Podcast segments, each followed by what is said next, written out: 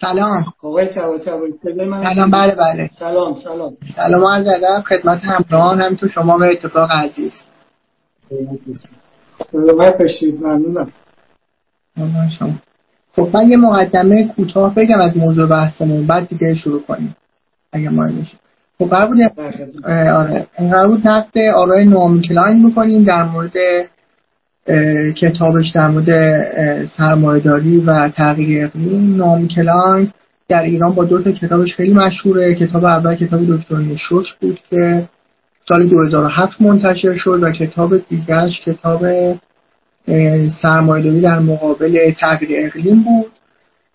نعومی کلاین در کتاب دکتر نشوک از این ادعا دفاع می‌کرد که در واقع تغییرات به سمت سرمایه‌داری رادیکال بازار آزاد، مخصوصا نگاه میلتون فریدمن و مکتب شیکاگو، نه حاصل دموکراسی بلکه حاصل شوک بوده. شوک حاصل از جنگ، حمله تروریستی یا کودتا و دیزاسترهای طبیعی، حوادث طبیعی در واقع. در کتاب سرمایه‌داری در مقابل تغییر اقلیم ادعا می‌کنه که مشکل اصلی تغییر اقلیم در واقع نه گازهای گلخانه‌ای یا انسان‌ها بلکه مشکل اساسی نظام سرمایه‌داریه. و خب این سوال به وجود میاد که چقدر از نقد نعومی کلاین به خود نظام سرمایه‌داری برمیگرده یا چقدرش در واقع حاصل آفاتی نظام سرمایه‌داری که اصلا خودش مورد نقد طرفداران نظام سرمایه‌داری لیبرالیسم. من بیشتر صحبت نمی‌کنم که شما پیش ببرید. بفرمایید. باشه. خب من پیش از هر چیز سلام عرض می‌کنم خدمت شما و خدمت شنوندگان و بزدار خوب برنامه صدانت از صدانت و دوستانی که توی صدانت زحمت میکشن و این برنامه رو تدارک میبینن. تشکر میکنم از آقای طباطبایی که خیلی زحمت کشیدن برای هماهنگی این برنامه. خیلی خیلی تشکر میکنم و امیدوارم تو فرصت کوتاهی که داریم بتونیم در مورد این موضوع صحبت کنیم. البته واقعا نقد دو تا کتاب پرحاشیه توی یه بازه زمانی یک ساعته کار دشواریه، اما سعی می‌کنیم بالاخره به یه چیزایی توی این حوزه بپردازیم. یعنی در واقع بحث امشب ما متمرکز روی دو تا کتابی که نعومی کلاین نوشته. کتاب دکتر نشوک که در سال 2007 نوشته شده و کتاب سرمایه‌داری علیه اقلیم هم در واقع 2014 نوشته شده و این دوتا کتابایی که توی ایران ترجمه شده و تو فضای روشنفکری ایران هم مطرح بوده و در جای بحث داره و به همین دلیل ما مورد توجه قرار دادیم. من قبلا که نقدی در مورد در واقع نگاه خانم کلاین نوشتم مکتوبه و خب این جلسه هم جلسه‌ایه که فرصتی هست که بتونیم راجعش در این نقد آرای خانم کلاین صحبت کنیم. ولی ما برای اینکه حرفایی که میزنیم تو این جلسه مستند باشه، هر از گاهی من میرم سر وقت خوندن برگایی از کل کتاب که در مستند به کتاب صحبت کنیم بتونیم در واقع مطمئن بشیم اون چیزی که گفته میشه واقعا نظر خود خانم کلاین. طبعا حقیقتش این هستش که خانم کلاین توی فضای در واقع به عنوان اقتصاددان یا یه کسی که تو حوزه سیاست تبحر داره به منظری همچین فردی شناخته شده نیست، اما از اونجایی که بخشی از در واقع گفتمان جامعه روشنفکری ما رو در واقع اشغال میکنه، پرداختن بهش از این جهت در واقع اهمیت پیدا میکنه و ما به همین جهت در واقع رفتیم سراغ این بحث.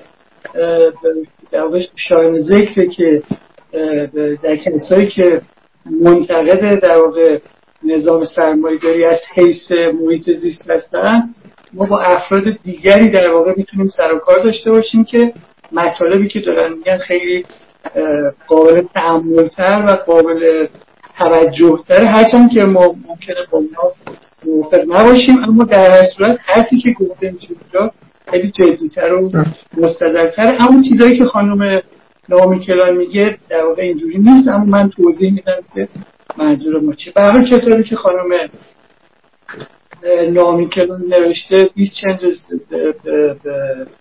Capitalism versus جهنت مسائل کلامی در واقع کتابیه که توی زبان فارسی ترجمه شده، فکر می‌کنم 2 یا 3 تا انتشارات مختلف منتشرش کردن. چیزی که من نسخه‌ای که من دارم از کتاب میخوام از روش بخونم که دوستایی که دوست دارن این موضوع رو دنبال کنن، کتابی هستش که ترجمه آقای مهرداد شهابی و میر محمود نبویه، نشر کتاب آمو در واقع منتشرش کرده. و در مورد کتاب این کتاب در واقع کتاب دکتر میشوکه که به ترجمه در واقع دکتر میشوکه و ترجمه کتاب سرمایه‌داری علیه حقیم هم در واقع ترجمه آقای مجید امینیه که نشر لایتا منتشر کرده. ولی ما توی فضای این جلسه جایی که میریم سر وقت مطالعه این کتاب راجع به این نسخه ها صحبت میکنیم. طبعا دوستانی که نسخه های دیگری از کتاب دارن باید مربوط به انتشاراتی دیگه، این شماره صفحه‌ای که ما گفتاری بهش ارجاع میدیم طبعا این مقداری ممکنه تغییر کنه که پیدا کردنش به نظرم خیلی کار دوش بود. خب پس اگر از دیدید اول بریم سراغ کتاب سرمایه‌داری علیه اقلیم، ببینیم خانم نامی کلام اونجا چی میگه. یه دلیلش اینه که سرمایه‌داری علیه اقلیم 7 سال بعد از دکترین شوک نوشته شده و اگر قرار بود که توی این 7 سال خانم نامی کلام بازنگری در مورد اندیشه‌اش بکنه، فرصت کافی داشت که این کار انجام میداد. بنابراین میشه گفتش که کتاب در مورد سرمایه‌داری علیه اقلیم کتاب متأخرتر و متریه و طبعا میتونیم راحت‌تر مطمئن بشیم که اینا نزدیک‌تره به اندیشه‌های بخارین در واقع اندیشه خانم نامی. خانم نامی کلان حرف اساسی که در واقع در سرمایه‌داری علیه اقلیم میزنه، ظاهراً به نظر میاد که حرفی که گفته میشه این هستش که در واقع عامل تخریب محیط زیست، نهاد بازار و نظام سرمایه‌داری، یعنی اون چیزی که در ویترین این کتاب مشهوده به نظر میاد که اینجوریه. اسم کتاب اینجوریه، در مقدمه که در واقع ابتدای کتاب هم هست و همین محتوا تقریبا روبرو میشیم. اما و مثلا فرض کنید که من از روی اجازه بدید خود کتاب بخونم. مثلا ایشون نوشتن که عنوان فصل دوم کتاب اینجوریه، نوشتن چگونه بنیادگرایی بازار آزاد به گرمایش شدید زمین دامن می‌زنه. کتاب همونطور که گفتم نشر لایتا، صفحه 103، ترجمه آقای امینی. یا مثلا توی جای دیگه میگن که ایدئولوژی بازار آزاد کماکان در حال ضربه زدن به امکان تحقق کنش اقلیمی است. این کاملا معلومه که نوک پیکان و لوله تفنگشون رو به سمت در واقع نظام بازار و سرمایه‌داری گرفتن و منتقد در واقع نظام نهاد بازار و نظام سرمایه‌داری. خب پس بنابراین ما با این فهمی که از کتاب داریم انتظار داریم که خانم نامی کلان در سرتاسر کتابشون شواهد و مدارک و مستنداتی رو ارائه کنند که نشون بده که این ادعایی که داره بیان میشه و پرچمی که از همون ابتدا در فضای این کتاب مثلا بالا برده شده درسته و ما در همین جهت در واقع باید منتظر باشیم که داده‌هایی رو در همین جهت دریافت. اما به محض اینکه یک کمی عمیق میشیم توی محتوای کتاب با یه مضمون کاملا متفاوتی مواجه میشیم و اون مضمون هم اون چیزی که من یه مقداری میخوام بهش امشب توجه کنم. یکی از چیزایی که در واقع خانم نامی کلان میگه تصویریه که از اوضاع جهان در واقع به ما میده، ضمن اینکه منتقد در واقع کشورهای سرمایه‌داریه، در مورد بقیه کشورهایی که سرمایه‌داری نیستن هم اظهار نظرهای خیلی مهم میکرد. مثلا در مورد شوروی میگه، باز من از رو میخونم صفحه 258 کتاب، باز عرض میکنم ترجمه آقای امینی و نشر لایتا. ایشون میگن دولت‌هایی که حکومت خودکامه اتحاد شوروی و اقوامش که خود را سوسیالیستی میشمردند منابع را با همان ولع و اشتیاقی میبلعیدند که همتایان سرمایه‌دارشان و در بیرون که همتایان سرمایه‌دارشان و در بیرون ریختن زباله و ضایعات هم دست کمی از آنها نداشتند. برای مثال پیش از فرو ریختن دیوار برلین سرانه رد پای کربن چک‌ها، منظور چکسلواکیا، و روس‌ها حتی از کانادایی‌ها و استرالیایی‌ها هم بالاتر.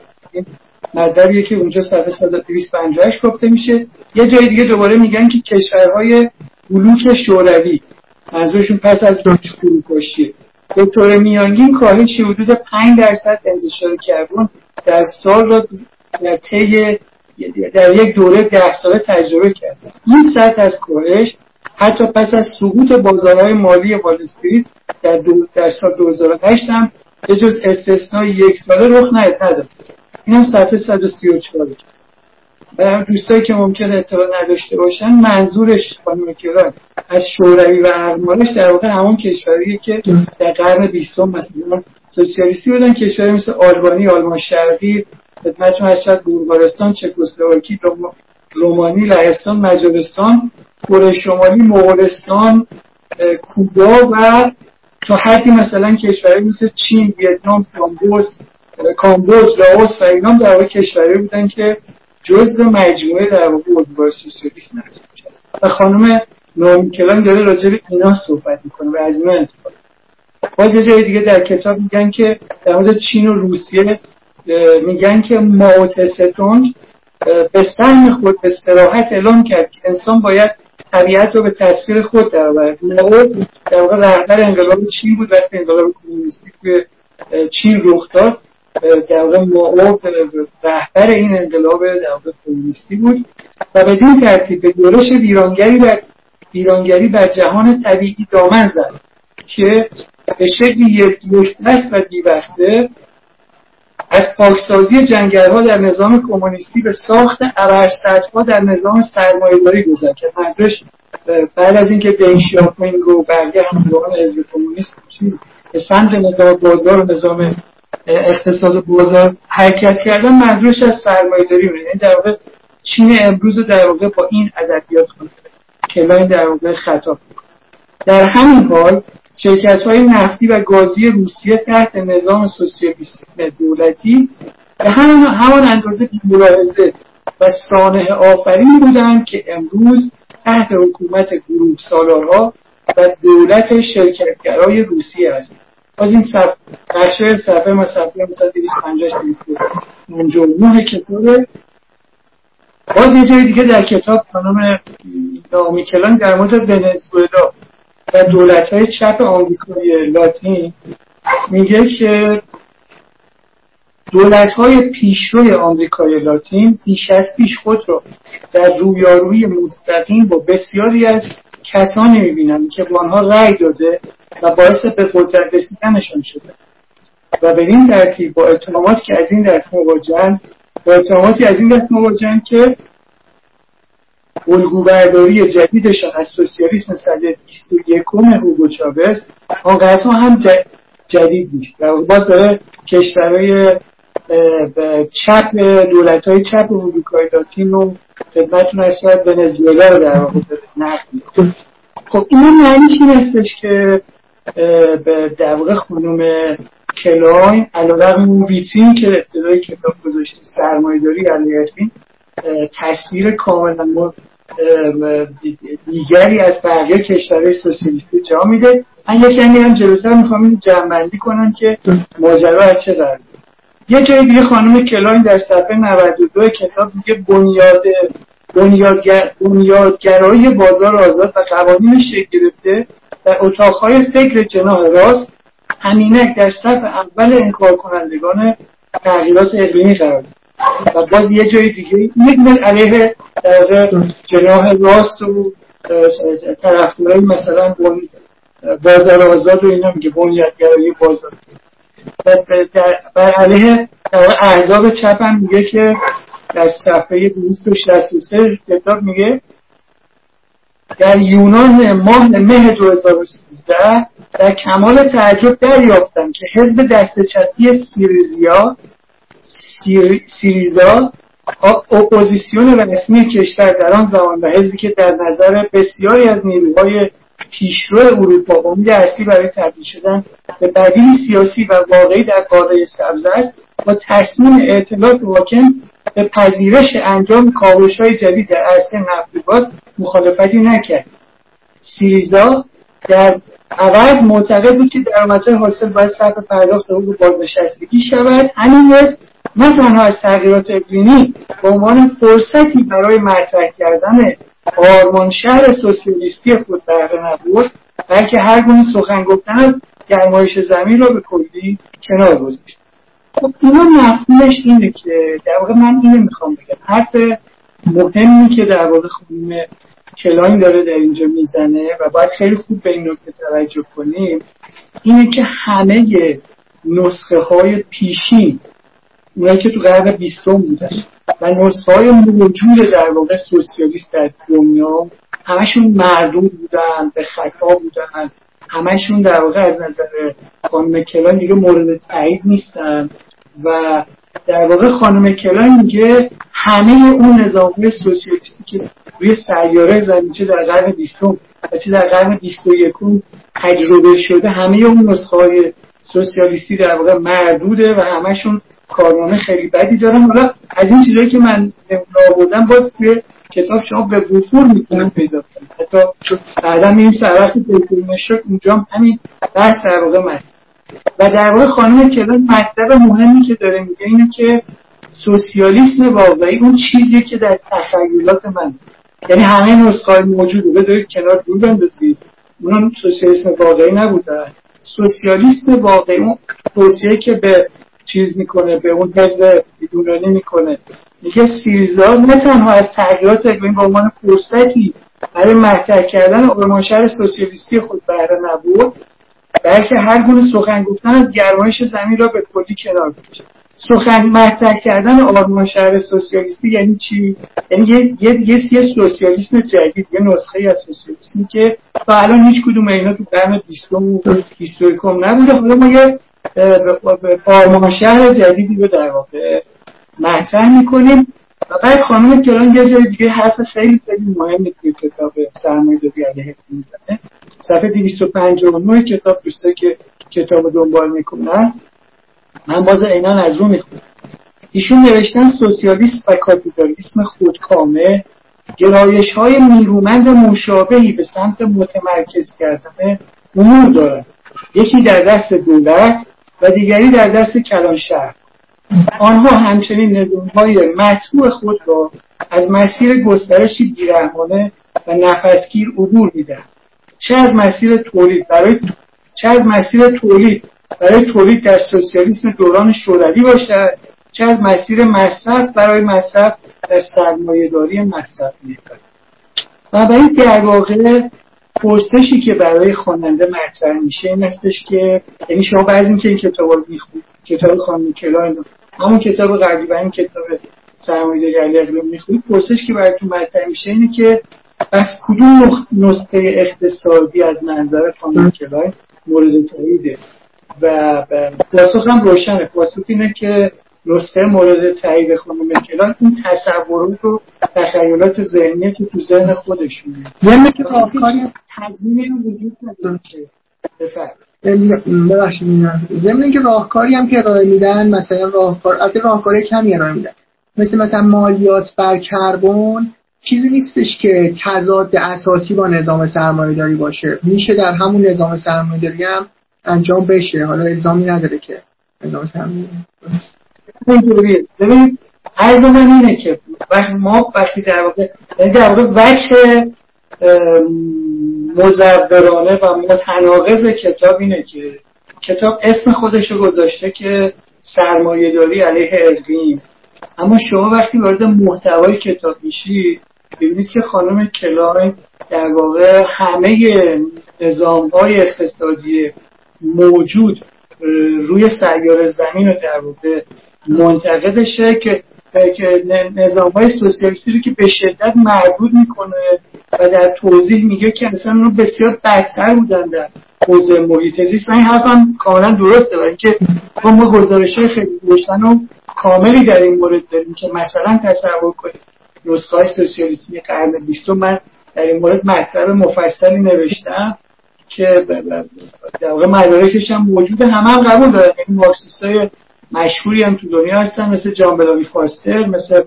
فرض کنید که دیوید شوایکارت و خیلی دیگه، مثل پول سویلزی همه میدونن که اونجا چه خبر بوده. خود گورباچوف در واقع با عنوان آخرین رهبرش شده، بیرون گزارشی که منتشر شده موجوده و همه میدونن که در واقع میزان در واقع تخریب محیط زیستی در اون دوره که شوروی فعالیت سوسیالیسم قرن 20 وجود داشته بیش از در واقع اون چیزیه که در سایر کشور. و برای سوالی که پیش میاد که خانم کلان برای چی اسم کتابو گذاشته سرمایه‌داری علیه اقلیم، در واقع بیشتر برای اینکه خب بالاخره بتونن مثلا نسخه بیشتری بفروشن یا بیشتر جلب توجه کنن تو جامعه روشنفکری، چیزای شبیه به. خب این یه نمونه از اون تناقضایی که من در اون عرض کردم و شما به وفور میتونید از این تناقضای اینجوری توی کتاب پیدا کنید. این بخش اول یک بفرد این سوالایی ولی باقی میمونه بازم، یعنی درسته که همه این مسائل درسته ولی یه بخشی از آدم یه مقدار همدلی میکنه. مثلا این ارزش‌های نظام سرمایه‌داری برای تولید بیشتر و رشد اقتصادی بیشتر، خب آیا اینا گره نخورده با مصرف کربن بیشتر؟ یعنی این خودش یه تضادی نیست با مشکل کلایمت چنج؟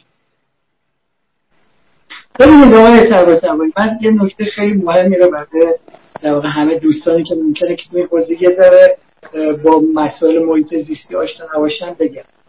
تولید هر تون سیمان، تولید هر یه دونه همبرگر، تولید هر در واقع ارسال هر یه دونه ایمیل میتونه محیط زیست رو تخریب کنه. اصلا فرقی نمیکنه که شما یه تون سیمان رو یا یه دونه همبرگر رو یا یه دونه ایمیل رو توی کوبا در واقع تولید کنید یا ارسال کنید، یا اینکه این کار توی مثلا فرض کنید که کره جنوبی یا دانمارک یا ایالات متحده آمریکا انجام. هر تون سیمان در هر جای دنیا یه حجم قابل ملاحظه کربن منتشر میکنه. هر یه دونه همبرگر گوشت گاوی که در واقع برای تولید همبرگر مصرف میشه این محیط زیست رو تخریب میکنه. بنابراین این ادعا که اصلا ما یه نظام در واقع اقتصادی داریم که نمیتواند اصلا محیط زیست رو تخریب کنه، حداقل با سطحی از فناوری امروزمون تقریبا غیر واقعی.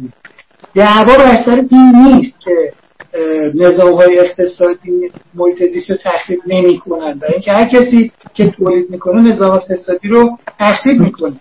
موضوع بیشتر این هستش که کدوم نظام اقتصادی به ازای هر $1 GDP تخریب محیط زیستی بیشتری داره یا کمتری داره. این نکته اول.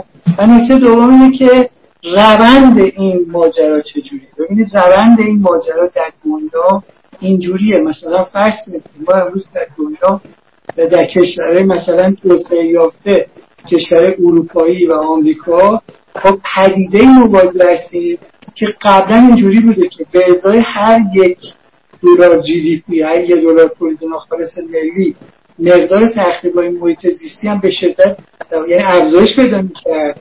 الان ما پدیده گسست در واقع کربن و گسست انرژی توی اونجا مواجه هستیم. مثلا در بعضی از موارد ما ابسولوت دیکوپلینگ در واقع مواجه هستیم، یا مثلا با دیکوپلینگ مثلا متوسط یا نسبی روبرو هستیم. یعنی اونا یک کاری کردن که میزان مصرف انرژی رو به شدت پایین آوردن، در حالی که آخرین جملاتی که آقای گورباچوف توی کتابشون در قرن 20 نوشته بودن که ما در مقایسه با غرب برای تولید هر کالا مواد اولیه و انرژی بیشتری می‌خوایم. و ما اصلا این از ذهن دور کنیم که ما مثلا یه تون سیمان داره یه جایی تولید میشه، که مثلا یه جایی هست دنیا که ما یه تون سیمان تولید میشه اما اصلا این محیط زیست رو تخریب نمی‌کنه. هر جای دنیا باشه فعلا با فناوری امروز ما تخریب می‌کنه، اما ما مستندات و مدارک و شواهدی داریم که نشون میده در دنیای کشورهای توسعه یافته، کشورهایی که آزادی اقتصادی زیادی دارن، میزان تخریب در واقع محیط زیست به شدت رو به افول در مقایسه با هر $1 جی دی پی که داریم. یه بخش دیگه که من از بحث‌های در واقع خانم ناومی کلان دوست دارم مطرح کنم اینه که به نظر میرسه که خانم ناومی کلان درک روشنی از مفاهیم اقتصادی نداره. من باز میتونم یه جایی از روی کتابشون بخونم و این توضیح بدم که مثلا فرض کنید که من دیدم مثلا خانم آنکه تو صفحات متفاوت راجع به این صحبت میکنن که یکی از مشکلات دنیای امروز ما این هستش که سوختای فسیلی به شدت مثلا آلوده کنندن آلایندن و این حاصل مثلا سودجویی شرکت‌های مثل اکسون موبیل رو نمیدونم شل رو نمیدونم از توتال و ایناست. این درک کاملا اشتباهی از مفاهیم اقتصادیه. یعنی در واقع وقتی که یه نفر داره همبرگر یا بنزین یا مداد تولید میکنه، علت این که داره اینو تولید میکنه که توی بازار تقاضایی وجود داره برای این کالا یا اون پیش بینی میکنه این تقاضا وجود داره و این کالا رو تولید میکنه. برای کسی که داره تولید همبرگر میکنه در واقع مقصر مشکلات و تخریب محیط زیستی همبرگر نیست. بنابراین خانم مثلا نامی کردن همینجا با یه بحرانی که مواجه میشه اینه که وقتی میخواد این رو نسبت بده به در واقع سودجویی و منفعت طلبی شرکت های خصوصی و منفعت طلبی و سودجویی در نظام اقتصادی بازار و سرمایه داری، وقتی مثلا میرسه به مثلا نمونه ونزوئلا با بحران مواجه میشه، چون برای اینکه ونزوئلا هم در دوران خانم نامی کلان در واقع هوگو چاوز در واقع رئیس جمهور بود، بعدش در واقع مادرو در واقع رئیس جمهور بود، یک کشور در واقع سوسیالیستی مورد تایید تقریبا مورد چه، چون اونا خانم کلان در واقع انتقاد میکنه ازش دیگه و مثل همون نمونه که من عرض کردم خانم کلان همه اونا در واقع نسخه‌های معدود سوسیالیستی برمیشموره. منطقه نکته که در واقع میخوام بهش توجه کنیم اینه که در واقع خانم کلان باید اینو بتونه ما توضیح بده که چرا جایی که در غیاب در واقع نظام اقتصادی بازار، در غیاب نهاد بازار، در غیاب مناسبات رقابت و سود و اینا، چرا مشکلات بیشتر میشه. یعنی اگر مشکل ما در واقع نظام نهاد بازار و نظام سرمایه‌داری و رقابت و پیجوی منفعت شخصیه، چرا وقتی اینا رو ما حذفش میکنیم از این نظام اقتصادی میریم سمت نسخه‌های سوسیالیستی موجود در دنیا که مالکیت خصوصی وجود نداره، نهاد بازار وجود نداره، سرمایه‌داری و رقابت وجود نداره، چرا اوضاع اونجا بدتر میشه؟ اینجا جاییه که خانم کلان در واقع گیر میکنه. یه چیزی خانم کلان تو کتابش یه نقل قول میاره، مثلا نوشته که مردان شریف و درستکار در کسب و کار نفت آنقدر کمیاب هستند که میبایست در موزه نگه داشتند. از اون حرفای خیلی کلمه‌آمیز بعد. یا مثلا یه جای دیگه میگه که شرکت‌های فعال در زمینه انرژی خورشیدی و بادی همین حالا در حال ارائه انرژی پاک به میلیون‌ها نفر از مشتریان خود در سراسر جهان هستند، از جمله با مدل‌های نوآور آنها از اجاره که مشتریان امکان میدهد تا بدون پیش پرداخت اقدام به خرید صفحات خورشیدی کنند. مثلا این جمله، این پاراگراف اخیر صفحه 150 نوشته بود، اون عبارتی هم که گفتم مردان شریف و درستکار در کسب و کار نفت کمیاب هستند صفحه 413. یعنی تلقی خانم کلاین از مناسبات اقتصادی اینه که اون آدمایی که صنعت نفت هستن آدمای بدن، اونایی که در صنعت انرژی خورشید هستن اینا در واقع شخصیت‌های خیلی خوبی هستن. این اصلا فهم، این در واقع تحلیل اقتصادی نیست، برای اینکه همه اونایی که توی صنعت نفت هستن یا اونایی که مثلا سهامدارای شرکت انرژی خورشیدی هستن یه سری سهامدار هستن، اونا دوباره پیجوی منفعت شخصیشون هستن، دوباره اهداف شخصی خودشون هستن. بنابراین اصلا این حرف که بگیم که یه عده‌ای که تو صنعت نفتن انسان‌های پلیدی هستن، اونایی که تو صنعت انرژی خورشیدی هستن آدم‌های بدی هستن، مثلا اینا، این تلقی بسیار نابخردانه‌ای از مفاهیم اقتصادیه. مثلا یکی از کارا که کلان تو کتابش میکنه اینه که توضیح میده از فعالیت‌های کنشگران محیط زیستی که پا میشن میرن مثلا در شرکت مثلا اکسون موبیل و مثلا شرکت نمیدونم شل و این شرکت‌ها و مثلا تظاهرات میکنن، نمیدونم اعتراض میکنن، نمیدونم شیشه میشکنن از این کارا و تصور میکنن که مشکل در واقع مشکل اینجوری حل میشه، در حالی که اصلا مشکل اینجوری حل نمیشه، برای اینکه تقاضایی در بازار وجود داره و اون شرکت‌ها دارن تولید میکنن، حتی اگر سوسیالیستی هم بشن مثل ونزوئلا، دوباره اون شرکت اسم شرکت ونزوئلایی است، پترول اوست دی ونزوئلا، که الان شرکت ملی نفت هم بود به شرکت تو ونزوئلا و همین کارو میکنن. اونم سوسیالیستی هم دارن نفت تولید میکنن و اصلا مناسبات اقتصادی رو خانم کلان درک نمیکنه. یه جای دیگه خانم کلان تو صفحه 258 میگه که اتحادیه‌های کارگری نوک حمله رو میبره به سمت اتحادیه کارگری. اتحادیه‌های کارگری به جای مبارزه برای ایجاد مشاغل مناسب و پاک در پی منافع اعضای خود میکوشند تا مشاغل به شدت کثیف موجود رو حفظ کرده تداوم بخشند. منظورش از مشاغل به شدت کثیف مثلا کارهای صنعت زغال سنگ، صنعت نفت، یعنی صنایع آلاینده منظور خانم می‌کنه. این یعنی که انتظار داره که مثلا اتحادیه‌های کارگری مسئله شماریکشون باشه، مسئله محیط زیستی بپردازن و معیشت امروزشون رو فراموش کنن. این همون جایی که میگم خانم مفاهیم اقتصادی رو در واقع درک نمی‌کنه و سر در نمیاره و شما در تمام طول این 800 صفحه کتابی که در واقع خانم کلان نوشته نمی‌دونید که بالاخره خانم کلان چه تصویری قرار است از این نظام اقتصادی مطلوب تو ذهنش داره. ببینید شما وقتی می‌خواید نسبت به نهاد بازار انتقاد کنید، نسبت به سرمایه‌داری انتقاد کنید، حتما یه طرح جایگزین توی ذهنتون دارید. می‌بینید که ما این بازار، ببینید مثلا کارل مارکس که کتاب کاپیتال سرمایه رو نوشته، این معتقد بود که ما نظام سرمایه‌داری رو می‌ذاریم کنار، نهاد بازار رو می‌ذاریم کنار و یه طرحی من دارم. بالاخره آزمایش شد در قرن 20 تعداد زیادی نیمی از کره زمین سوسیالیستی بودن، شکست خورد و موفق، اما بالاخره یه طرحی برای اون داشت.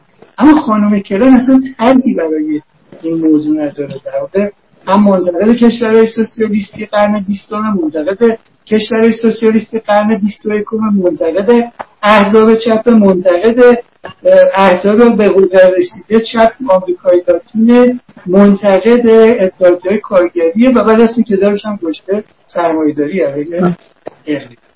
و نکته‌ای هم که بفهم ببخشید یعنی که این مسئله هم هست که همین این جایگزین‌های سوختار فسیلی مثل تولید خودروسازی مثل تسلا و خودروهای هایبرید، برای اینا فرزندان نظام بازار آزاد دیگه، رقابت آزاد، اینا در اونجا شکل گرفتن، تولید شدن. بدون تردید این شما همه پروژه های بزرگ و مهمی که توی دنیا در مورد در واقع تغییر فناوری، تغییرات بزرگی که فناوری رخ داده، تولید خودرو برقی، نمیدونم بحث انرژی خورشیدی، انرژی بادی، انرژی زمین‌گرمایی، انواع و اقسام فناوری‌ها فناوری هستن که در داخل نظام بازار آزاد رخ دادن. من چند روز پیش گزارشی رو در واقع می‌خوندم که یه شرکتی داره یه دونه باتری رو تولید می‌کنه که اگه این باتری در واقع مثلا به زودی، حالا به زودی که میگم شاید مثلا شاید توی ظرف یه دهه آینده بتونه تجاری بشه، 4,000 سال با 100% راندمون کار میکنه، 28 بعد از 28,000 سال راندمانش میرسه 50% و بعد اونا میگن که اگه ما بتونیم باتری رو در واقع تجاری کنیم دیگه اصلا موضوع برق و سیمکشی اینا دیگه باید به فراموشی سپرده بشه. شما تلویزیون، موبایل، وسایل برقی از همون کارخونه با باتری که در وجودش قرار میگیره دیگه برق داره و تو عرض که داره اون وسیله برقی کار میکنه برق داره و شما اصلا دیگه نیازی به سیم برق رو ندارید. خب این کاری یه پروژه‌ایه که داره توی در واقع درون نظام بازار اینا انجام میشه و من یه داستانی میخوندم، مطمئن نیستم، فکر میکنم مال چارلز بوکوفسکی بود. میگفتش که یه روز یه فرد دائم الخمری رفته بود پیش کشیش و به کشیش میگفتش که من میخوام ترک کنم اینا، هر روز مقدار زیادی ویسکی با یخ میخورن. و کشیش بهش گفتش که خیلی ضرر داره، نخوریم. خب اگه من مثلا به جای این مثلا ودکا و یخ بخورم خوبه؟ خب نه، اونم ضرر داره، نخور. بعد کشیش گفت خب اگه من به جای مثلا اینا کنیاک مثلا با یخ بخورم خوبه؟ خب نه، اونم نخور، اونم خیلی ضرر.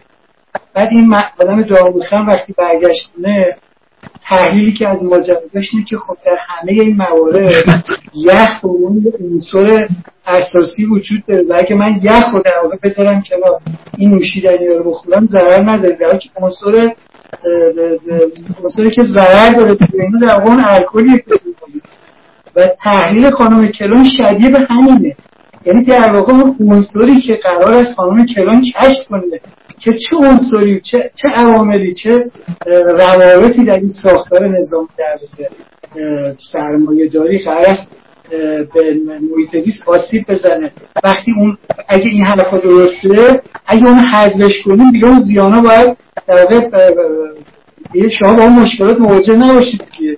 یعنی اگه شما یخ رو حذف کنید دیگه نباید اون نوشیدنی ها به شما آسیب برسونه. اما می‌بینیم که وقتی شما نظام اقتصادی که روی سرگره زمین تجربه شدن، اون نظام بازار و در واقع مناسبات در واقع رقابت و پیجوی منفعت شخصی و همین وقتی حذف می‌کنید دست توی اون، بعد به مراتب در واقع نسخه‌های خیلی بدتری می‌رسید. این که میگم بدتر ما نمیگیم، ما چون ما اگه بگیم با عنوان کسایی که طرفدار مثلا نظام بازار هستیم و طرفدار نظام سرمایه‌داری هستیم، میگن که خب اینا که طرفدارش، ما از زبان خود خانم کلان در واقع دارم میگن که اونا در واقع اینجوریه و خانم کلان خودش معتقده که اون کارنامه محیط زیستی خیلی بدتره.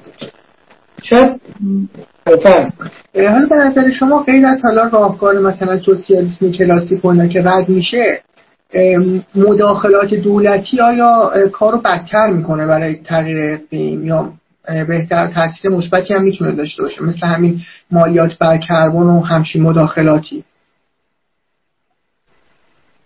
ببینید به مداخلات دولتی، این که مداخلات دولتی خوب است یا بد است،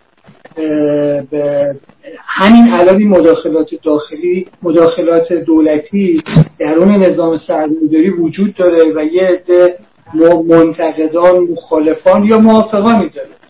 اما موضوع اینه که اگر خانم کلاین به این مسئله میپرداخت که مثلا در واقع مداخله دولتی خوب است یا بد است، یا کجا موفق بوده یا کجا نبوده، این یه بحث قابل پیگیری بود که میشد در واقع مطرحش. حالا من تناقضای زیادی که اونجا خانم کلاین در این مورد داره رو توضیح میدم اگه وقت بشه. اما اصلا مشکلی که خانم کلاین داره این که از بنیاد، از ساختار در واقع روش شناسی و معرفت شناسی در واقع چیزی که داره میگه اشکال داره. چه اشکال داره؟ ببینید خانم کلاین در واقع داره از یه روش پوزیتیویستی خام برای تحلیل خودش استفاده میکنه، یعنی این که در واقع یه تعداد داده ها و مشاهدات رو کنار هم میذاره و با این داده ها و مشاهدات یه تئوری درست میکنه. فرض کن شما یه چینی هستید، توی جنگلی زندگی میکنید، حالا 10 تا خرس پانداری بود اونجا و یه تئوری میسازید که میگی تمام خرسای دنیا این شکلی ها رنگشون سیاهه. این تئوری شماست. چرا تئوری شماست؟ اینکه روشتون پوزیتیویستیه.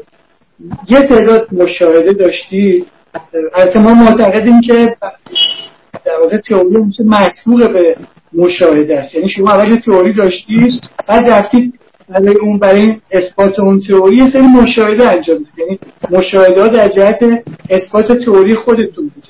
در حال شما با روش پوزیتیویستی یه تعداد مشاهده، یه تعداد فکت، یه تعداد در واقع شواهد رو کنار هم میذارید با این یه تئوری درست میکنید و این روش حتما تو علوم اجتماعی و علوم سیاسی با مشکلات عدیده‌ای مواجه میشه، اینکه انسان‌ها مولکولای آب نیستن که رفتارشون قابل تکرار باشه. این همون کاریه که در واقع خانم کلاین در مورد موضوعات مختلف انجام میده. و بعد نکته خیلی خیلی جالب در مورد خانم کلاین اینه که شما وقتی که به عنوان یه چینی که توی جنگل زندگی میکنه تعداد زیادی خرس پاندا میبینه و یه تئوری درست میکنه که همه خرس‌ها سیاه‌سفیدن، به محض اینکه یه دونه خرس مثلا قهوه‌ای مشاهده میکنه باید این تئوری خودشو بازنگری کنه که بگه من اشتباه کردم و اون چه حرفایی که میزدم یه جایش اشکال داشت و بس یه خرسای دیگه هم توی دنیا وجود داره. اما خانم کلاین این تغییر نمیده. یعنی وقتی که خانم کلاین معتقده که نظام سرمایه‌داری، نهاد بازار یا رقابت یا سود در واقع عنصر اصلی و تعیین کننده در بحران محیط زیستی هستش، وقتی که مشاهده میکنه که در غیاب این عناصری که گفتم در کشورهای سوسیالیستی اونجا اوضاع بدتره، پس باید در این تئوری خودش بازنگری کنه و تئوری خودش عوض کنه. یعنی بگه من یه تئوری داشتم فرضاً این بوده که این عوامل باعث تخریب محیط زیست میشه، اما حالا که و مشاهدات خودم، این من که دارم این تئوری رو خود خانم کلاین که داره این تئوری رو در واقع مطرح میکنه، وقتی مشاهداتش مغایره با اون تئوری که داره خودش میگه، یعنی خرس قهوه‌ای و خرس سفید و خرسای دیگه میبینه که با اون خرس پاندای تئوری خودش مثلا متفاوته، حالا باید بگه من تئوریم اشتباه است. بنابراین این سرمایه‌داری علیه اقلیم نیست، برای اینکه بقیه نظام‌های در واقع اقتصادی در دنیا هم مخرب محیط زیستن و در واقع حالا یه فرصت دیگه در یه جای دیگه روزی این بحث رو مطرح کنیم که اون عناصر تعیین کننده در شما تو بحث اقتصاد محیط زیست تعریف روشنی از این داریم که عوامل تخریب محیط زیست چی هستن، چرا محیط زیست تخریب میشه، چگونه میشود در واقع جلو تخریب گرفت و تجربیات که وجود داشته چجوری بوده و خانم کلاین در واقع نمیرسه اونم. نامی کلاین در واقع با وجود این که خودش شواهدی رو ارائه میکنه که تئوریشو در واقع نقض میکنه، ابطال میکنه در واقع تئوری خودشو، اما همچنان در ذیل اون ویترین سرمایه‌داری علیه اقلیم در واقع خدمتتون هستم که فرمودید. پس در واقع تو جلسات بعدی به نسخه‌های مختلف نظام سرمایه‌داری و نسبتشون با محیط زیست می‌پردازیم دیگه. هر فرصتی رو ما باید در واقع یه جایی که یه جایی براش یه روزی یه فرصتی رو در واقع بذاریم و بگیم که اگه همه حرفایی که خانم کلاین داره میزنه اشتباهه، پس اون مناسبات واقعی حاکم بر اقتصاد محیط زیست چیه؟ این چه عاملی باعث میشه که هم شوروی و هم در واقع آمریکا و هم همه کشورهای دنیا در یه مرحله در واقع تخریب محیط زیستیشون افزایش پیدا کنه و بعد چجوری میشه که کاهش پیدا میکنه؟ این در واقع مجموعی از بحث‌های خیلی روشنیه تو فضای اقتصاد محیط زیست که میشه اینا رو در واقع اونجا تعریف کرد. منتها تنها چیز که الان میشه گفت اینه که همه حرفایی که خانم کلاین میزنه به اتکای یافته‌ها و شواهد تجربی خودش اشتباه. درست. واقعش یه ادعای بزرگی میکنن که نمیتونن ازش درست دفاع کنن. نمیتونن دفاع کنن. ادله و شواهد و یافته‌های تجربی که خود خانم کلاین میاره و همون روش ناجور پوزیتیویستی خودش همون ادعا رو در واقع نقض میکنه. خب من میخوام اگه فرصت به من بدی یه کمی هم بریم سر وقت دکتر شو. نمیدونم ما چقدر خیلی خواهد هیچ محدودیت زمانی نداریم، هر چقدر که شما صلاح بدونید ما میتونیم جلو بریم، مشکلی نیست. الان چقدر صحبت کردیم آقای طباطبایی؟ تا الان حدود 40 دقیقه.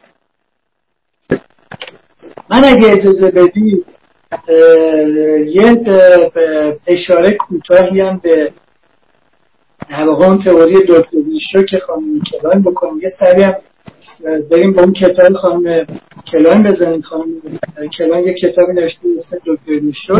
این کتاب دکتریش رو 7 سال قبل از کتاب سرمایه‌داری علیه سرمایه‌داری 2014 بوده، اون 2007 نوشته شده.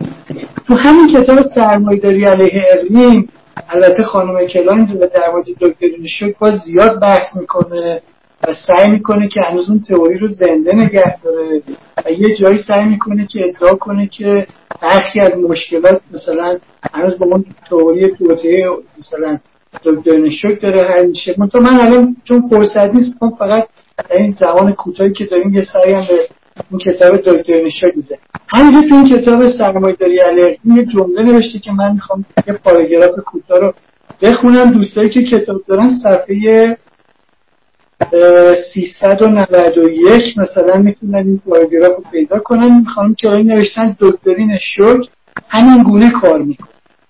در نومیدی و درماندگی حاصل از بحرانی تمام عیار هر نوع مخالفت منطقی رنگ میبازد و انواع و اقسام رفتارهای پرمخاطره به طور موقت قابل قبول جلوه می‌کند. تنها بیرون از فضای بحران است که ملاحظات اخلاقی و مخاطرات آتی را می‌توان به شکلی عقلانی ارزیابی کرد. البته باز شما جای دیگه کتاب مثلا من اینجا باز شماره‌های صفحه دیگه نوشتم، صفحه 26 صفحه 29 و غیره که اونجا بتونید مثلا در واقع چیز رو پیدا کنید. همین بحث در واقع دکترین شوک و در واقع حرف اصلی که در واقع خانم کلاین تلاش میکنه که بگه اینه که در واقع نظام سرمایه‌داری میخواد که از یه سری از در واقع بحران‌ها استفاده کنه و یک کاری رو انجام بده. حالا مثلا تو حوزه محیط زیست میخواد از بحران‌های اقلیمی استفاده کنه، یک کاری رو انجام بده. حوزه اقتصاد اون کتاب دکتر شوکش میگه که بحران‌های اقتصادی که تو دنیا وجود داشته مثلا سعی میکنه میلتون فریدمن رو تخریب بکنه و بگه که این میلتون فریدمن بوده که یه تئوری داده که از این بزنگ‌های تاریخی مثلا استفاده کنیم و علیه مثلا یه اقداماتی انجام بدیم. حرفی که خانم کلاین میزنه اینه در واقع از این شوک استفاده کنیم، از این بحران استفاده کنیم و در واقع کار انجام بدیم. دو سه تا مثال میزنه، مثلا افرادی که مثلا اسکیزوفرنی دارن برای اینکه بتونن در یه دوره از بهبود یکی از در واقع اقدامات لازم برای بهبودش اینه که مثلا شوک دریافت کنن، یا مثلا میره سر وقت نمونه هایی از شکنجه ها توی مثلا توسط سازمان سیا تو آمریکا میگه که مثلا بعضی از افرادی که مثلا اونجا شکنجه میشدن اونجوری بوده که در این وضعیت قرار میگرفتن که حالت شوک بوده و بعد مغزشون دیگه از کار میافتاده، مثل لوح سفیدی میشده و هر چی در واقع بهشون میگفتن انجام میدادن. سعی میکنه با کنار هم با شبیه سازی اون شوک ها اون حرفی که فریدمن زده در واقع فریدمن رو تخریب کنه و تبدیل کنه به شخصیت بد این ماجرا. در که حرفی که فریدمن زده این هستش که وقتی ما میخوایم تغییرات اقتصادی بدیم یکی از بهترین زمان‌ها برای این تغییرات اقتصادی زمانیه که به علت بحران اقتصادی خلایی به وجود اومده، اون نظام اقتصادی قبلی، اون سازوکار قبلی به هر دلیلی مختل شده و الان اجرای یه روش جدید خیلی راحت‌تر انجام میشه. این هیچ تو این موضوع هیچ جنبه، این حرف هیچ جنبه توطئه آمیزی نداره که یه کسی بیاد بگه که مثلا ما الان توطئه کنیم این کارو انجام بدیم. یه حرفی که خیلی مقبول و معموله. مثلا فرض کنید که شما ممکنه که آبگرمکن خونت مثلا همیشه مثلا خروبه، گاهی داری مثلا داری مشکلاتی مواجه میشه، گاهی مثلا باید یه مشت بهش بزنید کار کنه و یه جوری باش کجدار و مریض رفتار میکنید و این آبگرمکن کار. اما وقتی که دیگه به کلی از کار افتاد و دیگه مختل شد کل اون سیستم، یه فرصت مناسبی که شما باید به کلی تغییر اساسی انجام بدید تا یه آپدیت جدید بخرید یا هر چیزی شده. و من حرفی که فریدمن میزنه هیچ جنبه توطئه آمیزی نداره و خانم کلاین در واقع سعی می‌کنه توطئه آمیز نشون بده. خب من اگه بخوام به این صراحت کتاب دکتر شورت اینجا خیلی حرف زد، من فقط میخوام با اجازهتون نمونه مثلا لهستان رو انتخاب کردم با اون یه مورد کاوی در واقع کیس استدی که بریم ببینیم خانم کلین در مورد لهستان چی گفته و داستان از چی. خدمتتون هستم که خانم کلاین در صفحه 257 کتاب دکترین شد باز من عرض کردم من اون ترجمه یا اون شهابی و اینا رو دارم در واقع میخونم که نشر قامل در مورد منتشر کردیم. در اینجا میگه که پیش از فرو ریختن دیوار برلین داره راجع به لهستان قرن 20 صحبت می‌کنه. این تئوری دکترین شوک رو تو لهستان نشون بدم. ما یه چند خط از این کتاب دکترین شوک رو میخونیم که تاثیر خانم کلاین رو از لهستان قرن 20 داشته باشیم و بعد ببینیم حرفی در مورد لهستان گفته میشه چی. میگه که پیش از فرو ریختن دیوار برلین به عنوان مظهر سقوط کمونیسم تاثیر دیگری فروریزی مرزهای شوروی رو نوید میداد و اون تاثیر لخ والنسا و اون لخ والنسا اون رهبر معترضانی بود که توی نظام سوسیالیستی وجود داشت. و بعد میگه که اعتصاب کارگران نمایشی بی‌سابقه از نافرمانی علیه دولت تحت کنترل مسکو بود که به مدت 36 سال بر لهستان حکم می‌راند. بنابراین ما از این سطور می‌فهمیم که خانم کلاین هم مخالف اون در واقع دیکتاتوری حاکم در لهستانه که خود اون دیکتاتوری در ذیل مثلا زورگویی مثلا مسکو رو ادامه داشته و به حیات خودش ادامه میداده. بعد میگه که هیچ کس نمیتوانست حدس بزند که چه خواهد شد، آیا مسکو پاکایش رو روانه لهستان میکرد، آیا به روی اعتصاب کنندگان آتش میگوشیدن، چون اونجا یه اتحادیه تو لهستان به وجود اومده که اتحادیه کارگری بود، این اتحادیه اسمش اتحادیه همبستگی بود، اینا اعتصاب کردن علیه دولت کمونیستی وقت لهستان و نگران بودن که در واقع مثلا مسکو اونجا در واقع چیز بفرسته، نیروی نظام بفرسته. باز میگه که این کارگران دیگر نمیخواستن صاحب منصبان حزبی مدعی سخنگوی طبقه کارگر زندگیشان را کنترل کنند.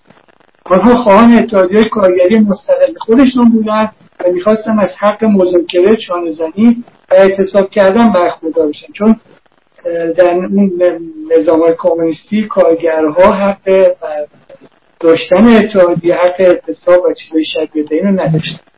باز مثلا گروتر میگه که زندگی در کشوری که یک طبقه کارگر آلمانی و ذهنی را میپرستید اما با کارگران واقعی بدرفتاری میکرد، یعنی که به ظاهر از یه طبقه کارگر آلمانی دفاع میکرد اما در عمل با کارگری که واقعا وجود داشتن بدرفتاری میکرد. فساد و بیرحمی ماموران حزبی را محکوم میکردن، مامورانی که نه به مردم لهستان بلکه به دیوان سالاران بیگانه در دو دست بود پاسخ بودن، منظورش مسکو. مسکو این جنبش را جدیترین خطر تا آن زمان برای امپراتوری شرقش تلقی میکرد. در اتحاد شوروی مخالفان تا حد زیادی از فعالان حقوق بشر بودند، بسیارشون در طیف راست جریان سیاسی در جا داشتن، اما همبستگی، منظورش اتحادیه همبستگیه، نمیشد به سادگی تحت عنوان آلت دست سرمایه داری ندیده گرفت. یعنی گفتن، میگه که خانم کلاین میگه که این کمونیستا نمیتونستن بگن که اتحادیه همبستگی هم جز عوامل بیگانه است و مزدور نمیدونم سرمایه داری، اونا نمیتونستن با این برچسب‌ها کنارش بزنن. در حال میرسه به سال 1988 که اونجا دولت کمونیستی در واقع لهستان خدمتتون هستم که مجبور میشه که کوتاه بیاد و انتخابات برگزار کنه و باز با زبان خود خانم کلاین میخونیم نوشته خانم کلاین که نتیجه انتخابات برای کمونیست ها خدمتکار و برای همبستگی شکوهمند. از 261 کرسی که همبستگی برای آنها نامزد معرفی کرده بود 260 کرسی را از آن خود کرد. یعنی به محض اینکه توی کشور کمونیستی انتخابات برگزار شد از 260 کرسی 261 کرسی فقط یک کرسی دست کمونیست‌ها افتاد، 260 کرسی دست مخالف.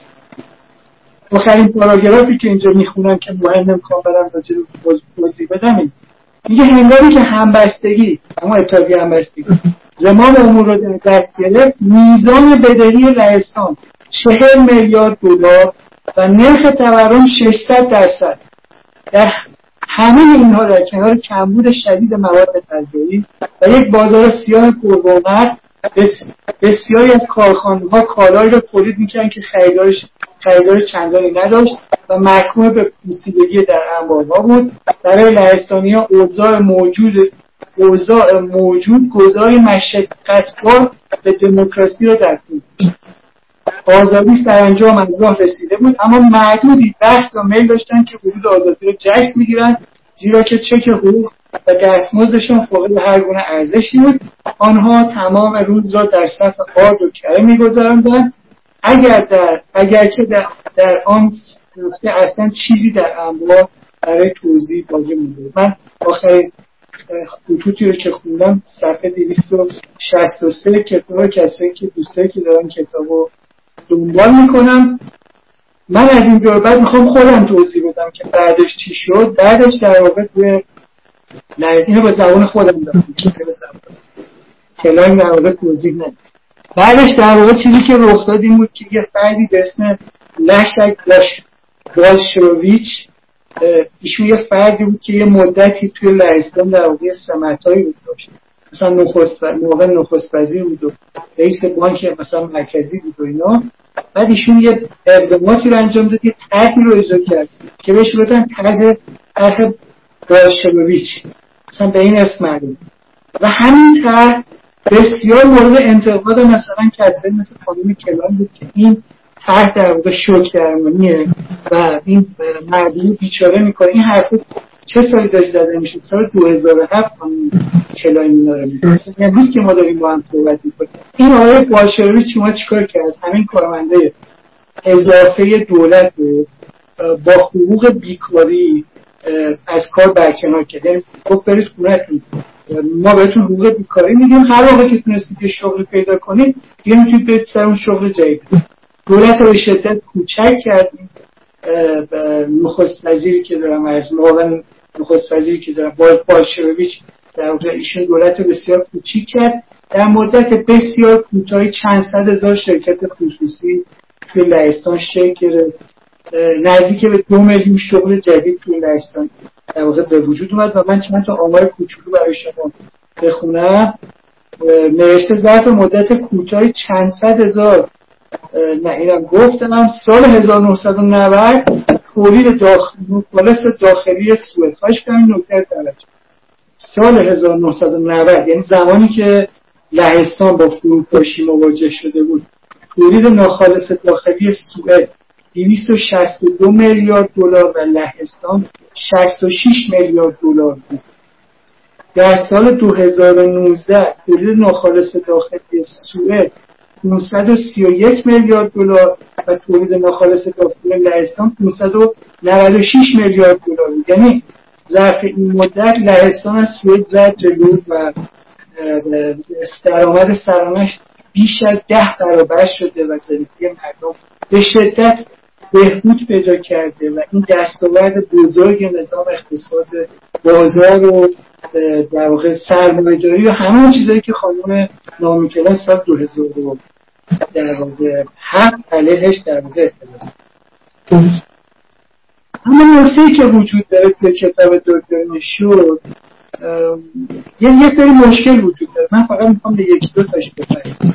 یکی از مشکلات که بهش وجود داره بهش میگن پولیلوژیزم، یعنی در واقع چندگانگی منطقی. یعنی در واقع خانم کلان یه کلکی که میزنه این هستش، وقتی که شکنجه مثلا افراد سازمان سیا رو با مثلا شوک درمانی فریدمن مقایسه میکنه، داره با یه حیله ما رو فرید میکنه. اون حیله اسمش چندگانگی منطقی. این معنی که وقتی که نفر شکنجه میشه، قبل از این که شکنجه میشه وضعش وضع معمولی یا نرمال بوده و بعد از این که شکنجه میشه یه وضع خیلی بدتری میرسه. اما همه مثالایی که خانم کلر میزنه، که اکثر مثالایی که خانم کلر میزنه نمونه هایی که اون کشورها در وضع بسیار بدی وجود داشته و قراره که برن بگه وضع جدید. یعنی اگه ما بگیم که همه اون مثالایی که خانم کلر میزنه در از نقطه آب به نقطه دی برن، وقتی که افراد، چون اینا رو مقایسه میکنه مثلا با شکنجه و دکترین شوکش شکنجه تو سیاه، افرادی که تو نقطه A قرار داره و قرار به نقطه B برن در شکنجه گاه مثلا توی سازمان سیاه، تو نقطه A وضعیت معمولی یا عادی دارن و قرار توی وضعیت B وضعیت بدی پیدا کنن. در حالی که نمونه‌های متعددی که خانم کلان در بوده مثال میزنه، مثل لهستان، مثل چین، مثل شوروی، مثل کشورهای اروپای شرقی که با فروپاشی مواجه شده بودن، در نقطه آ یعنی نقطه‌ای که قرار بود از نقطه آ به نقطه بعدی برن، در وضعیت فروپاشی قرار داشتن. این همون در واقع یه کلکه که خانم کلان میزنه، بهش میگن چنگانگی منطقی. در واقع داره ما رو فرید میده خانم کلان. و نکته مهمی که من اینجا میخوام بگم اینه، خانم کلان میگه که لهستان با تئوری های فریبنده میلتون فریدمن از اون وضعیت فروپاشی در واقع به سمت نظام بازار آزاد. من خواهش میکنم از همه دوستان عزیزی که این جلسه دارن به این سوال من خیلی خیلی توجه کنیم.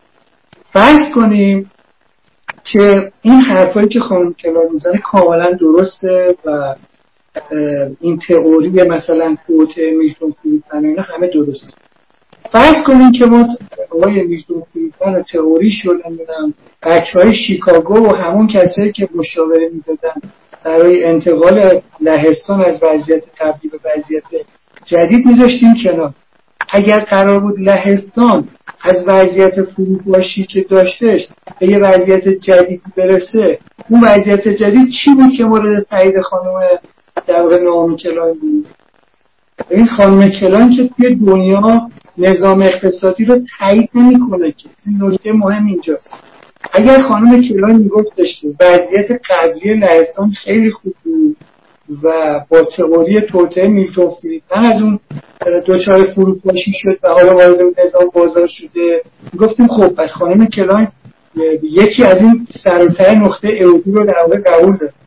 خانم کلان میگه که با تئوری‌های توطئه آقای میلتون فریدمن و مکتب شیکاگو، یه سری کشورهایی که وضعیت بحرانی و فروپاشی قرار داشتن به سمت نظام بازار آزاد سوق پیدا کردن، به سمت نظام سرمایه‌داری سوق پیدا کردن. حالا فرض کنیم که اینا قرار بود که به سمت نظام سرمایه‌داری سوق پیدا نکنن. به سمت کدوم نظام اقتصادی سوق پیدا می‌کردن که خانم کلان اون نظام اقتصادی رو تعریف می‌کنه؟ خانم کلان که همه نظام‌های سوسیالیستی قرن 20 و قرن 21 و همه نظام‌های سوسیالیستی که توی احزاب چپ آمریکای لاتین داشتن همه که محکوم می‌کنه. بنابراین چی نظام اقتصادی باقی میمونه که اون نظام اقتصادی مورد تایید خانم کلان باشه؟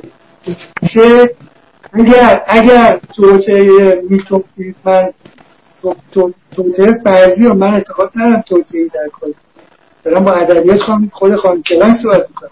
اگر توطئه فرضی که به اسم میلتون فریدمن در ثبت شده، اگه این توطئه فرضی نبود، این کشورها به کجا رهنمون میشدن مورد تایید خانم کلان بود. این همون گیر اساسیه که در تمام کتاب دکتر نشد به طرز فریبنده‌ای خانم کلان داره برگرد بازی میده. فرض کنیم که توی شیلی دوتا نمیشه. فرض کنیم سال 1973 جنرال پینوشه در واقع اقدام نظامی علیه حکومت آلنده انجام میده. نمیدونم شما میدونید سال 1970 که آلنده به قدرت رسید یه سری اقدامات غیرقانونی انجام داد. مثلا اومد مزارع و زمینای مردم رو مصادره کرد، کارخونجات رو مصادره کرد، یه کاری که ما خودمون هم اینجا برجسته‌تر کرد.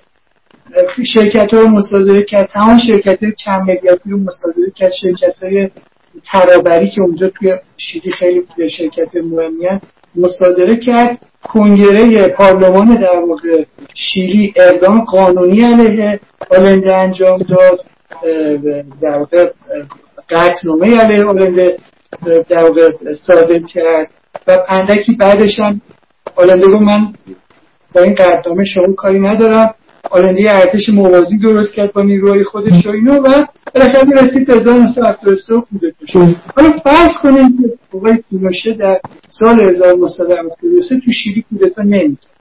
اگه از 1973 این کودتا رخ نمی‌داد، آلنده میومد و همه اون شرکت‌های دیگر هم در واقع مصادره می‌کرد و در انتها شیلی تبدیل میشد به یک کشور سوسیالیستی مثل شوروی. خب اینم که مورد تایید خانم در واقع کلان نیستش.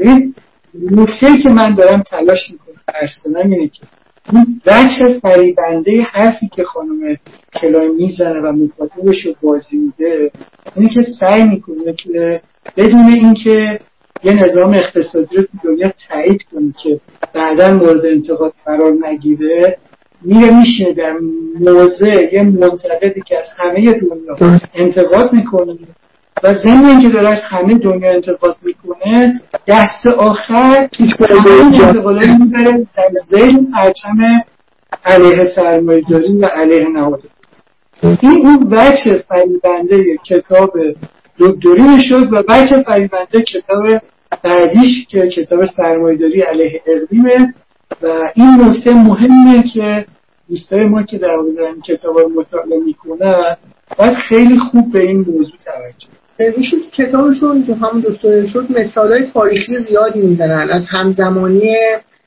مثلا جنگ ها یا کودتاها و بعدش تغییرات اقتصادی به سمت بازار آزاد که شاید مثلا بخشی از مردم جامعه مثل کارگران هم تحت فشار قرار گرفته باشن. اینا آیا همش به نظر شما ایراد داره یا خب دیده قطعی توشون زیاد هست ولی میخوام بگم چه حدی از حقیقت دارن اینا؟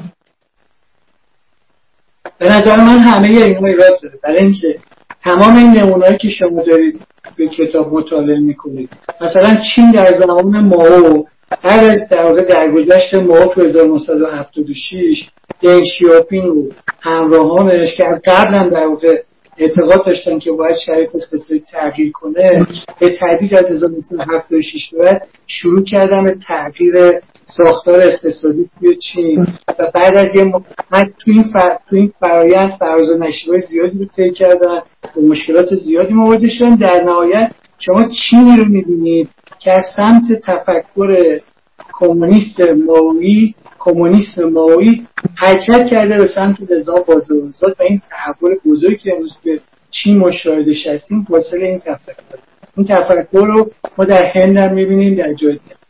همه این کشورها در واقع بحران‌هاشون ناشی از اون وضعیت قبلیشون بوده، نه ناشی از این که مثلا میلتون فریدمن در اون روز بحران اومده بهشون مشاوره داده. اون بحران ناشی از 30 سال، 40 سال، 70 سال بحرانیه که ناشی از اون نظام اقتصادی پیشین بوده. یه نکته دیگه آقای طباطبایی من به در مورد خانم کلان اشاره کنم و در مورد معمولا تفکر بنیادی دوستان چپ ما که همیشه اشتباه رو میکنن این نکته است. ببینید غالب دوستان چپ ما و غالب در واقع مارکسیست‌ها و از جمله خانم کلان اشتباهی که میکنن اینه که نظام سرمایه‌داری رو به صورت موجود واحد با یه هویت واحد با یه منفعت واحد تصور میکنن و این موجود خیالی تمام تغییرشون میده. ببینید وقتی مثلا فرض کنید که وقتی که آقای آلنده در شیلی شرکت چند ملیتی مصر رو مصادره میکنه این به زیان همه نظام سرمایه‌داری در هر جای دنیا نیست. خیلی هم از این کار سود بردن. و اینکه همون مقطعی که این شرکت مصادره شد قیمت نصف بالا، یه عده تو نظام سرمایه‌داری، یه عده تو نظام بازار از این کاستی، یه عده ضرر کرد. یعنی این تصویر سنتی کهنه که نظام سرمایه‌داری به عنوان موجود انسانی واحد تصور میکنه که یه منفعت وارد اشتباهه. هر حادثه‌ای که در اقتصاد دنیا رخ میده یه تعداد بازنده داره، یه تعداد برنده.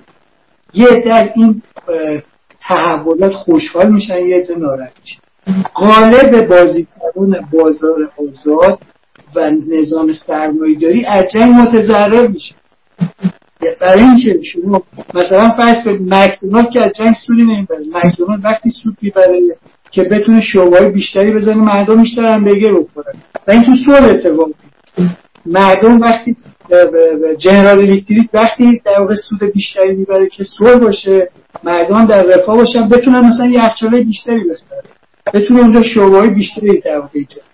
تو فضای جنگ که مردم زیر چادر زندگی میکنن که نمیتونن یخچال. برای این سوء تفاهمیه که القا شده تو ذهن مردم که نظام سرمایه‌داری به جنگ احتیاج داره، که نظام سرمایه‌داری و نظام بازار صلح احتیاج داره برای بقای خودش. اون چند تا شرکت کوچک اساساسی دنیا حجم بیزینسشون به شدت نسبت به کل در واقع فعالیت‌های تجاری دنیا ناچیزه. مثلا فرض کنید که آمریکا حدود ناخالص داخلی آمریکا اگه اشتباه نکنم مثلا 2020 حدود 22,000 میلیارد دلار بوده و کل بیزینس مثلا اسلحه تو دنیا مثلا زیر 1,000 میلیارد دلار. خواهش کنم این عدد توجه کنید. فقط آمریکا به تنوای کل ناخالص داخلیش 2020 با یک اختلاف کوچیکی 22,000 میلیارد دلار بوده و کل تجارت مثلا نظامی توی دنیا مثلا در همون سال حدود مثلا 1,000 میلیارد. کمتر از 5%.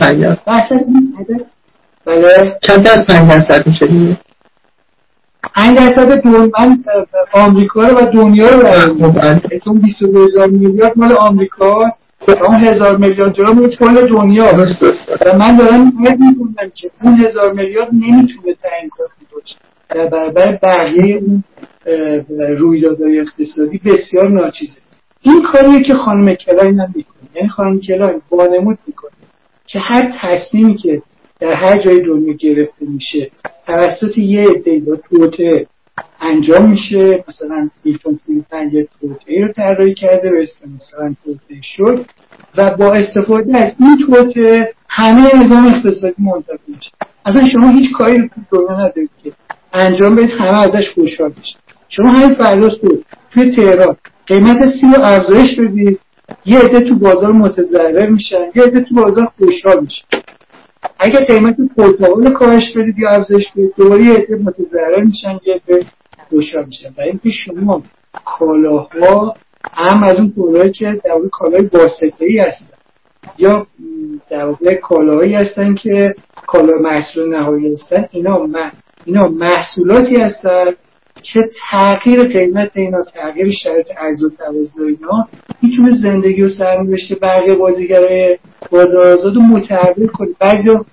بعضی خوبه، بعضی بده. هیچ اقدام واحدی نیست که به نفع همه در واقع بازیگرای بازار باشه. و این همون نکته‌ایه که خانم کلان در واقع مثل بقیه دوستان چپ ما سعی میکنه اینجوری یا حالا به خطا یا در واقع سعی میکنه وانمود کنه که اینجوریه که در واقع همه نظام بازار همزمان و یه جا از یه تصمیم واحد مثلا جنگ سود. در مورد خود جنگ تقریبا میشه گفتش که 99% نظام های 99% بازیگرای بازار ممکنه از این رویداد هیچ سودی نبره و متضرر بشه. اینکه شما میتونید محصولات و کالای خودتون در فضای صلح و آرامش و رفاه بفروشید. اگه مثلا مایکروسافت بخواد محصولش بفروشه، باید یه فضایی باشه که مردم تو صلح باشن، کامپیوتر داشته باشن، بتونن مثلا سیستم عامل مثلا مایکروسافت مثلا بخرن. یه مثالم اگر خاطرتون باشه که عمد اسرائیل میزنه که در همون دکتر نشوک که در واقع توضیح میده که این وضعیت بحرانی با وجود اینکه مثلا اسرائیل ادعا میکنه در وضعیت بحرانیه، همیشه شاخص‌های بازار سهامش سعودیه. اینا هم باز مصادیق همین خطاهاست. من همینطور زیاد دادم دقیقا. ببینید در واقع به همین دلیل رو پیشاپیش توضیح دادم. هر اقدامی در واقع در درون نظام‌های اقتصادی، هر تغییری، تغییر قیمت پیاز، تغییر قیمت یه شاخص تو بورس، تغییر قیمت طلا، اینا حتما یه سری برنده داره، یه سری بازنده، یه عده‌ای از بازیگران بازار از این منتفع میشن، یه عده سود میبرن، یه عده دعا میکنن که قیمت مثلا طلا افزایش بده کنه، یه عده خوشحال از اینکه قیمت طلا کاهش بده کنه، یه عده دوست دارن قیمت انرژی بالا بره، یه عده دوست دارن قیمت انرژی پایین که میگن دوست دارن. یعنی منافع اقتصادیشون در گروه اینه که قیمت انرژی افزایش پیدا کنه. همه این بعضی مثلا میگن که جنگ برای این شد که مثلا قیمت نفت کاهش پیدا کنه، گویی که همه کسایی که تو دنیا هستن از کاهش قیمت نفت سود میبرن. اصلا اینطوری نیست، خیلی از افزایش قیمت نفت سود میبرن. برای این تصور سنتی مارکسیستی که ما یه پدید، یه موجودی داریم مثلا انسان مانند که این اسمش نظام سرمایه‌داریه و یه موجودی با یه منفعت واحد و یه هویت واحد، این اصلا اشتباهه. و برای شما در تک تک مثالایی که خانم کلان تو کتاب دکترینش و بعد در کتاب دیگرش در مورد سرمایه‌داری علیه میزنه، شما شاهد این پدیده هستید. یعنی وقتی رجوع شاخص بورس صحبت می‌کنی یا رجوع هر چیز دیگه‌ای، گویی که اگر اونجا اون تغییر رخ بده، همه فعالای اقتصادی موزه در واقع منتفع میشه. تا اینکه اصلا اینطوری نیست. اینکه بسیاری از فعالای اقتصادی از کاهش شاخص بورس مثلا سود می‌برن، نه از افزایش شاخص. در مورد بقیه پدیده همینجوره. این همون در واقع در همین جهت در واقع درسته. یه سوال دیگه برای من ایجاد شده در مورد هم رابطه نظام سرمایه‌داری و مسائل محیط زیستی. این درسته که خب یه سری از حوادث باعث میشه که یه سری از بازیگرها بیشتر سود کنن، یه سری ضرر، ولی خود نفس مصرف بیشتر و خرید بیشتر، این که در واقع خودش باعث پویایی بیشتر برای نظام سرمایه‌داری و کل بازار باعث پویایی بیشتر میشه و این در واقع محیط زیست رو بهش آسیب میزنه. این چطور؟ این اصلا تضادی نداره با این ماهیت نظام بازار آزاد؟ خب من مجبورم یه چیزی رو توضیح بدم که می‌خواستم یه جلسه دیگه توضیح بدم. ببینید ما یه تئوری داریم به اسم تئوری کوزنتس، یه اقتصاددانی داریم به اسم سیمون کوزنتس. سیمون کوزنتس یه اقتصاددانی بود که توزیع محیط زیست مثلا یه ایده‌هایی داشت. یکی از حرفای مهمی که زد که در واقع مطرح این هستش که کشور به محض اینکه درآمد سرانه‌شون افزایش پیدا می‌کنه، یعنی جی دی پی شون افزایش پیدا می‌کنه، داخلشون افزایش پیدا می‌کنه، مثلا تخریبات محیط زیستی هم همزمان همهنگام با اون افزایش پیدا می‌کنه به صورت متوازی. از یه نقطه آسمانه‌ای به بعد، یعنی از یه حدی که درآمد سرانه افزایش پیدا می‌کنه، از یه حد آسمانه‌ای به بعد افزایش درآمد سرانه موجب کاهش تخریبات محیط زیست میشه. توضیحش هم خیلی روشنه. برای اینکه وقتی شما درآمد سرانه تو کشوری پایینه، محیط زیست کالای لوکس محسوب میشه. برای مردمی که درآمد سرانه‌شون مثلا سال 200 دلار محیط زیست اصلا چیزی چند، یعنی محیط زیست برایشون اهمیت نداره. اما وقتی که درآمد سرانه افزایش پیدا میکنه، از اون حد آستانه عبور میکنه، جای شما به وضعیتی میرسید که دیگه محیط زیست کالای لوکس نیست، برای مردم خیلی اهمیت داره. شما الان همین بود که شهر تهران میبینید که محیط زیست برای مردم اهمیت داره. تمام که در کشورهای در حال توسعه یا توسعه یافته مثلا محیط زیست اهمیت داره. هر چقدر درآمد سرانه بره بالا، محیط زیست اهمیتش بیشتر میشه. شما میبینید تو شهرهای فقیر محیط زیست اهمیتش میاد پایین، درآمد سرانه پایین، مردم گرفتاری‌های مهمتر از محیط زیست دارن و محیط زیست اونجا کلاه لوکس محسوب میشه. برای همین چیزی که در دنیا تجربه شده اینه که افزایش درآمد سرانه موجب کاهش در واقع تخریب‌های محیط، یعنی شدت کاهش می‌کنه. اما تجمیعش در واقع هنوز هست، یعنی شما در واقع اون تجمیع تخریب‌ها از گذشته اینجوری فراوانی جمعیش در واقع هنوز وجود داره. نکته دیگه که وجود داره اینه که من اون پدیده گسست کربن و گسست انرژی در واقع اشاره کردم. ببینید شما برای تولید هر یه دلار تولید ناخالص ملی جی دی پی یه مقدار مشخصی انرژی مصرف می‌کنید. نسبت مقدار مصرف انرژی به جی دی پی اسمش توی علم اقتصاد انرژی از شدت انرژی. یعنی شما اگر برای تولید هر یه دلار جی دی پی انرژی بیشتری مصرف کنید شدت انرژیتون زیاده و اگه کمتر مصرف کنید این شدت انرژی کمه. اگر به ازای هر یه دلار جی دی پی کربن بیشتری منتشر کنید شدت کربنتون بالاست و اگه این بتونه رو به کاهش بده شدت کربنتون کاهش بده. در کشورهای مثلا ایران یکی از کشورهایی که شدت انرژیش افزایشیه در حالی که بسیاری از کشورهای دنیا شدت انرژی کاهشیه. یعنی یکی از مشکلات که ما توی ایران داریم اینه که شدت انرژی ما توی ایران در واقع افزایشیه. یکی از پروژه‌ای که توی ایران مطرحه که ما چجوری می‌تونیم در واقع شدت انرژی رو کاهش بدیم. حالا نکته‌ای که وجود داره که در کشورهای توسعه یافته و در حال توسعه اون شدت انرژی و شدت کربن به شدت در حال کاهش. یعنی در واقع اونها با استفاده از مجموعی از تدابیر فنی، تغییر روش‌ها، آگاه‌سازی مردم، تغییر سبک زندگی و بسیاری از روش‌های دیگه موفق شدن در واقع دیکوپلینگ انرژی یا دیکوپلینگ در واقع کربن انجام بدن. یعنی در واقع در گذشته وقتی نمودار جی دی پی که افزایش پیدا می‌کرد این نمودار مصرف انرژی هم افزایش پیدا می‌کرد. حالا وقتی شما نمودار جی دی پی رو نگاه می‌کنید که افزایش پیدا می‌کنه این نمودار انرژی و کربن یا مقدار افزایشش خیلی کم‌تره یا مثلا یه خط ثابت بعضی جا اصلا کاهشیه. یعنی بنا به دلایل میتونیم در ابسولوت دیکوپلینگ انجام بشه. بنابراین این بحث خیلی بحث مفصله که شما نمیتونید جلوی مصرف مردم رو با این روش بگیرید. ما میتونیم به مردم آموزش بدیم که سبک زندگیشون رو تغییر بدن. میتونیم بهشون بگیم که در واقع زندگی محیط زیست و سواد محیط زیستیشون افزایش بدیم. اما نمیتونیم به سبک در واقع کشورهای کمونیستی تعیین کنیم که مردم باید چه کفشی باید بپوشن، چه رنگی باید بپوشن، چه لباسی باید بپوشن، چند جور حق دارن پنیر بخورن، چه غذایی رو میتونن بخورن.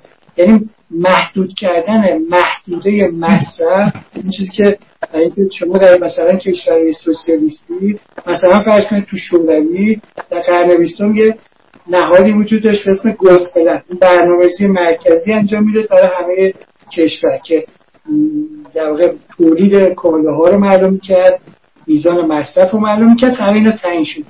برای این روش در واقع روشی که به نظر میاد خیلی از این دوستای چرما علاقه دارن که با این روش مثلا مصرف‌گرایی رو کنترل کنید. اما شما با این روش نمیتونید مصرف‌گرایی کنید. شما فقط میتونید، یعنی روش اصولی برای تحویل مصرف مردم اینه که مردم نگاهشون به سبک زندگی تغییر بده از طریق مردم، از طریق تغییر رویکردها و علایق مردم، نه از طریق زور سیاسی و از طریق دولت.